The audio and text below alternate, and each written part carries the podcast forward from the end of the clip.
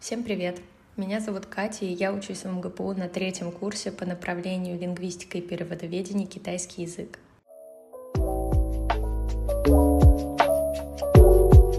Вы слушаете подкаст «Говорим с акцентом». В этом выпуске мы поговорим о китайском языке. И сегодня со мной моя одногруппница Ира. Ира, привет! Привет! Вообще, когда встал вопрос о том, кого приглашать в качестве гостя, я сразу подумала о тебе, потому что, прошу прощения за тавтологию, что касается изучения языка, я тебе завидую белой завистью. Так как мы вместе начинали изучение языка, я вижу, как улучшилось твое произношение, я вижу, как расширился твой словарный запас, и я знаю, что помимо университетских занятий ты еще занимаешься китайским дома самостоятельно. Угу. Скажи, пожалуйста, были ли у тебя уже какие-то представления о китайском языке, когда ты поступала в университет, и оправдались ли они? Ну, на самом деле, э, пойти изучать китайский в университете это было почти спонтанным решением, и я бы даже сказала, не очень обдуманным. Так получилось, что я знала, что хотела изучать какой-то язык, и решила, что если хорошо сдам экзамены, то это будет означать, что я готова взяться за что-нибудь сложное. Ну, а для меня, как человека, который перед этим мало что знала о китайском, не могло быть ничего сложнее. И то есть, да, у меня были очень смутные представления о китайском, и на самом деле мои ожидания, можно сказать, и оправдались, и нет, потому что на самом деле язык непростой, но я бы не сказала, что изучение его это нечто очень тяжкое и невозможное. Знаешь, у меня было предубеждение, что китайский язык сложный именно с точки зрения грамматики. И когда мы поступили в университет, у нас начались занятия, я поняла, что я вообще не на то грешила. Потому что для меня грамматика китайского намного легче усваивается, чем та же грамматика английского или французского. То есть мне требуется гораздо меньше времени на то, чтобы правило улеглось у меня в голове, и я как-то потом без торможения применяла его в своей речи. Ну, это правда. Грамматика китайского легче, чем у многих языков. А еще меня всегда забавляла реакция окружающих на то, что я изучаю китайский язык. Она четко делится на два типа. Это либо выражение сочувствия, либо понимание того, что это сложно, но одобрение — тяжело, но это правильно. На самом деле, может быть, это потому, что чаще всего я рассказываю об этом друзьям родителей, но они, так знаешь, кивают э, и говорят, ну, это правильный выбор, сейчас очень перспективно изучать китайский, ты молодец. А что для тебя на самом деле оказалось сложным в изучении?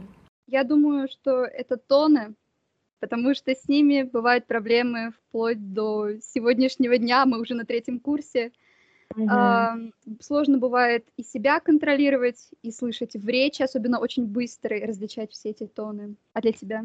Да, для меня тоже тоны были некоторое время проблемой, потому что у тебя еще не выработан навык, ты слишком много думаешь, слишком много анализируешь, слишком стараешься, и поэтому все сбивается все тоны мешаются, иногда даже какие-то свои появляются.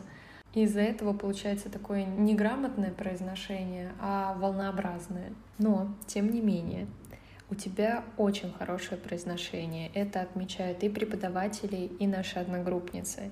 И поэтому я просто не могу не спросить у тебя, что ты делаешь для того, чтобы оно было таким. Ну, вообще, я бы сказала, что самое главное — это стараться как можно более четко имитировать произношение носителей, потому что дома я очень много времени уделяю тому, чтобы повторять за текстами и делать это очень-очень много раз, пока действительно не будет похоже. И вот я еще хотела сказать, что многие люди, они уделяют внимание тому, что лучше всего ставить произношение носителям. И вот на самом деле в китайском языке, я думаю, это действительно очень важно, на самом деле, хороший преподаватель, он может поставить произношение. Вот я вспоминаю, на нашем первом курсе у нас был основной преподаватель, она очень хорошо поставила да, да. произношение, но вот у нас еще был носитель, и без него, мне кажется, не было сейчас бы таких результатов, потому что с носителем ты слышишь живую речь человека, который владеет языком, ты стараешься говорить так же, и носитель, он очень чутко слышит, когда ты делаешь какие-то ошибки, и сразу же тебя исправляет, то есть это безумно помогает.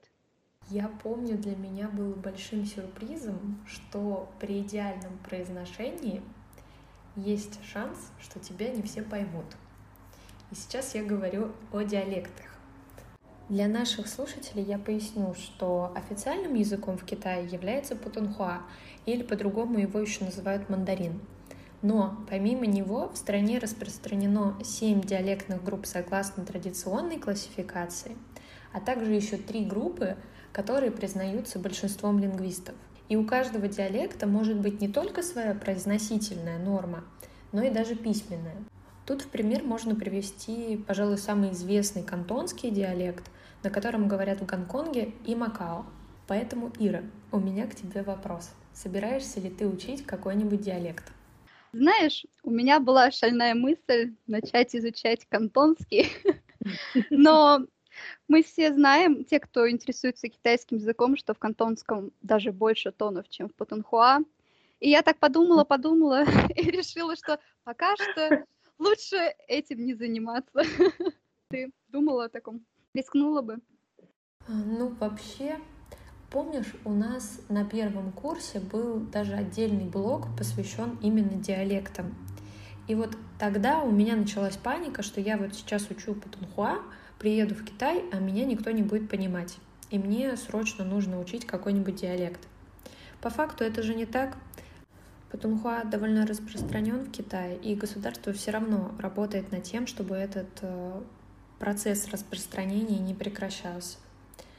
Тем более я считаю, что база в виде путунхуа может значительно упростить изучение диалекта в дальнейшем. Поэтому для себя я решила, что сначала нужно выучить официальный язык, а потом уже возможно переходить к изучению диалектов. Да, я тоже так думаю. И вот мне кажется, важно отметить для тех, кто мало что знает о китайском, что на самом деле, если вы приедете в Китай, то это нужно довольно далеко куда отъехать, чтобы вас действительно мало кто смог понять, потому что Путунхуа сейчас э, распространяется очень быстро, и э, политика Китая такова, что стараются сделать так, чтобы все знали Путунхуа, все на нем общались, потому что действительно лучше, когда в стране все друг друга понимают. То есть лучше если вы думаете, с чего начать изучение, то именно с патанхуа, а не с диалекта. Да, согласна. И вообще диалекты — это такая объемная тема, что, мне кажется, ей можно выделить даже отдельный выпуск. Но не менее объемная тема в изучении китайского языка — это иероглифы. Как у тебя дела обстоят с этим? Ой, я бы сказала, что сначала у меня была даже некая боязнь иероглифов, но, наверное, прошел месяц, и я настолько к ним привыкла, а потом и полюбила, что сейчас я не представляю жизнь свою без иероглифов, потому что на самом деле даже прописывать иероглифы это ну, для меня сравнение медитации, потому что это действительно успокаивает, и это чем-то даже похоже, наверное, на ну, рисование, конечно, не скажешь, что мы рисуем иероглифы, мы их пишем, но все равно это как искусство в своем роде. Ну, для меня это тоже было таким аспектом в изучении китайского, от которого бросала в дрожь. Но сейчас для меня это уже обыденность. Ну да, иероглифы. Ну, они есть, и с этим ты ничего не сделаешь.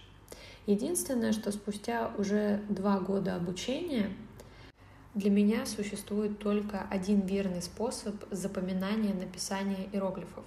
Это прописи. Вот пока я не пропишу две строчки минимум, я не запомню, как пишется иероглиф.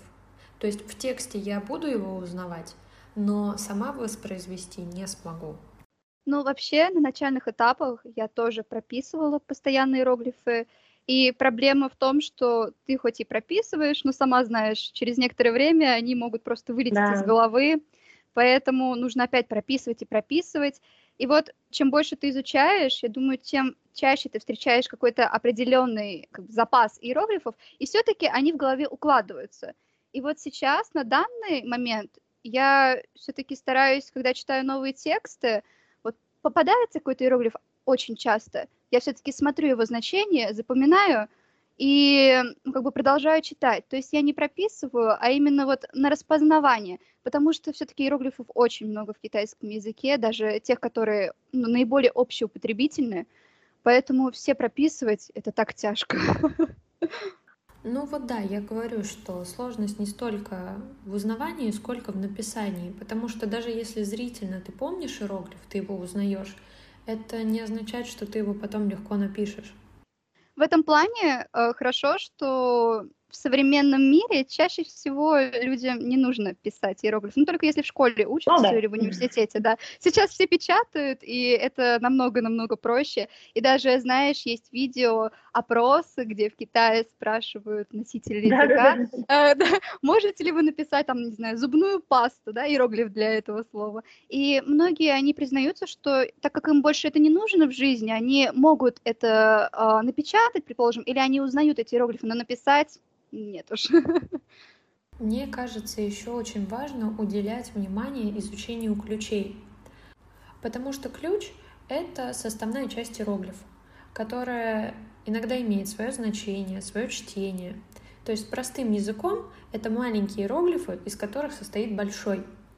И вот знание ключей иногда помогает очень легко догадываться о смысле иероглифа.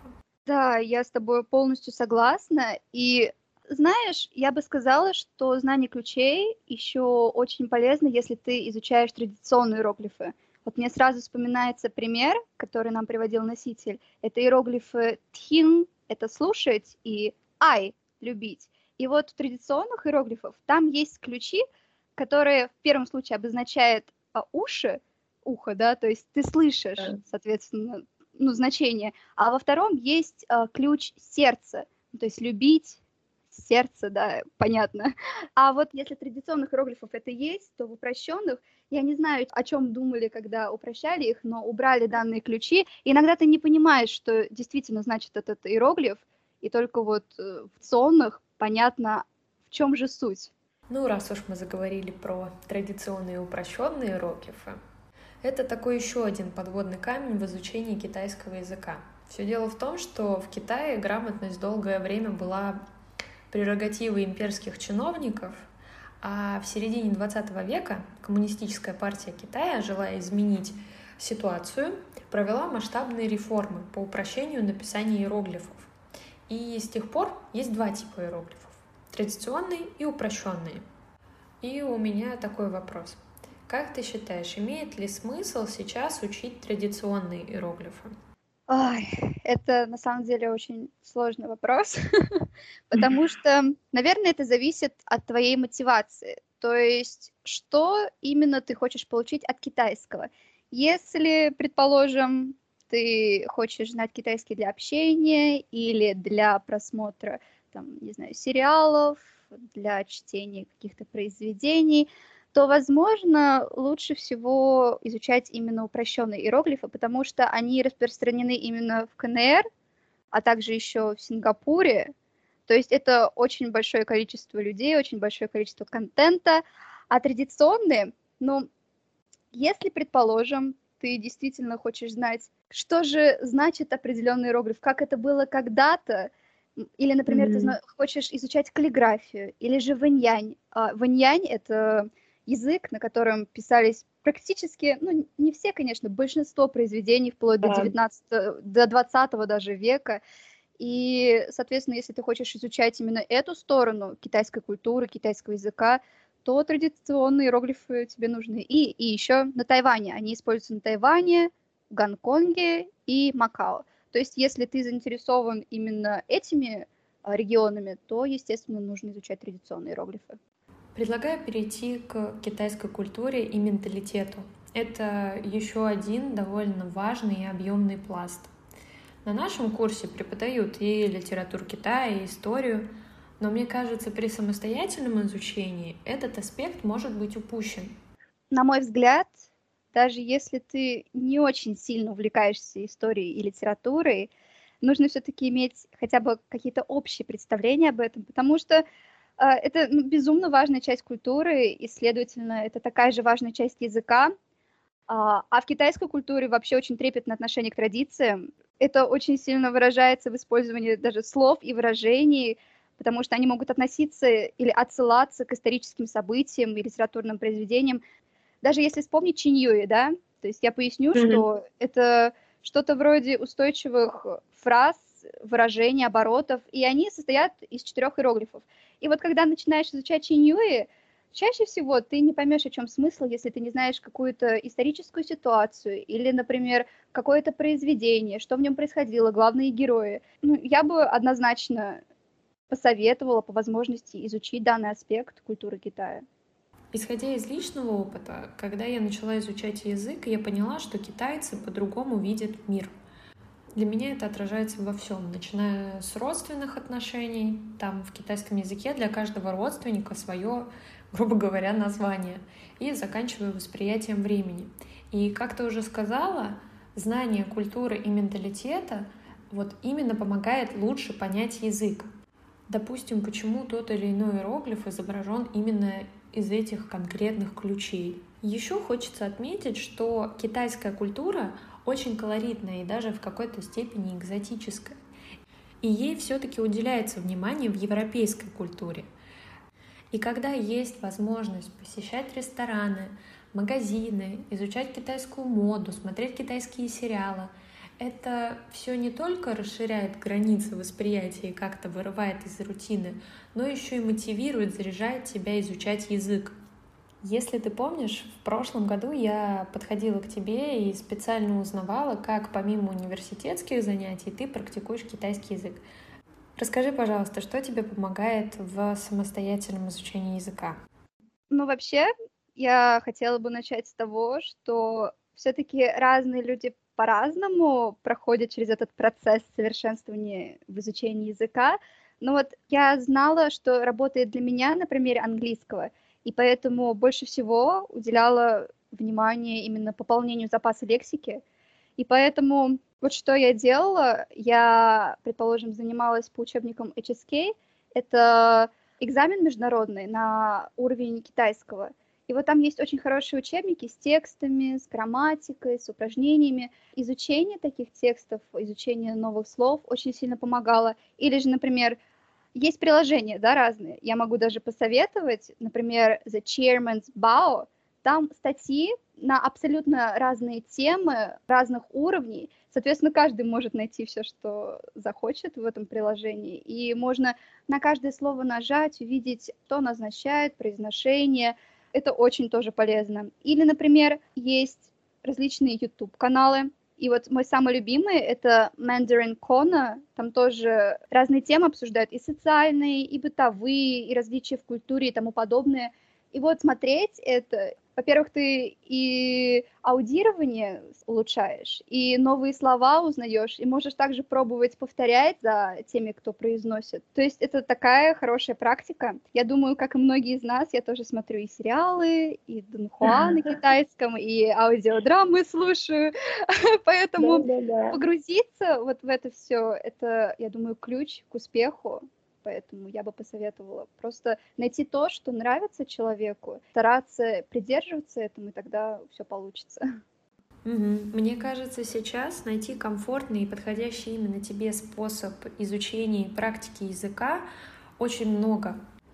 Мне сразу вспоминается наша одногруппница, которая этим летом устроилась работать в китайский ресторан, и я заметила, как улучшилось э, ее произношение беглой встречи, и это вот пример того, как можно совмещать полезное с приятным. Понятно, что не нужно устраиваться на работу для того, чтобы практиковать язык, но я к тому, что тот, кто ищет, он всегда найдет. А есть куча приложений для общения с носителями, как платные, так и бесплатные. Я могу посоветовать некоторые, это Tandem, Tantan и HelloTalk. Поэтому проблем с тем, чтобы найти что-то интересное и при этом познавательное, мне кажется, сейчас нет.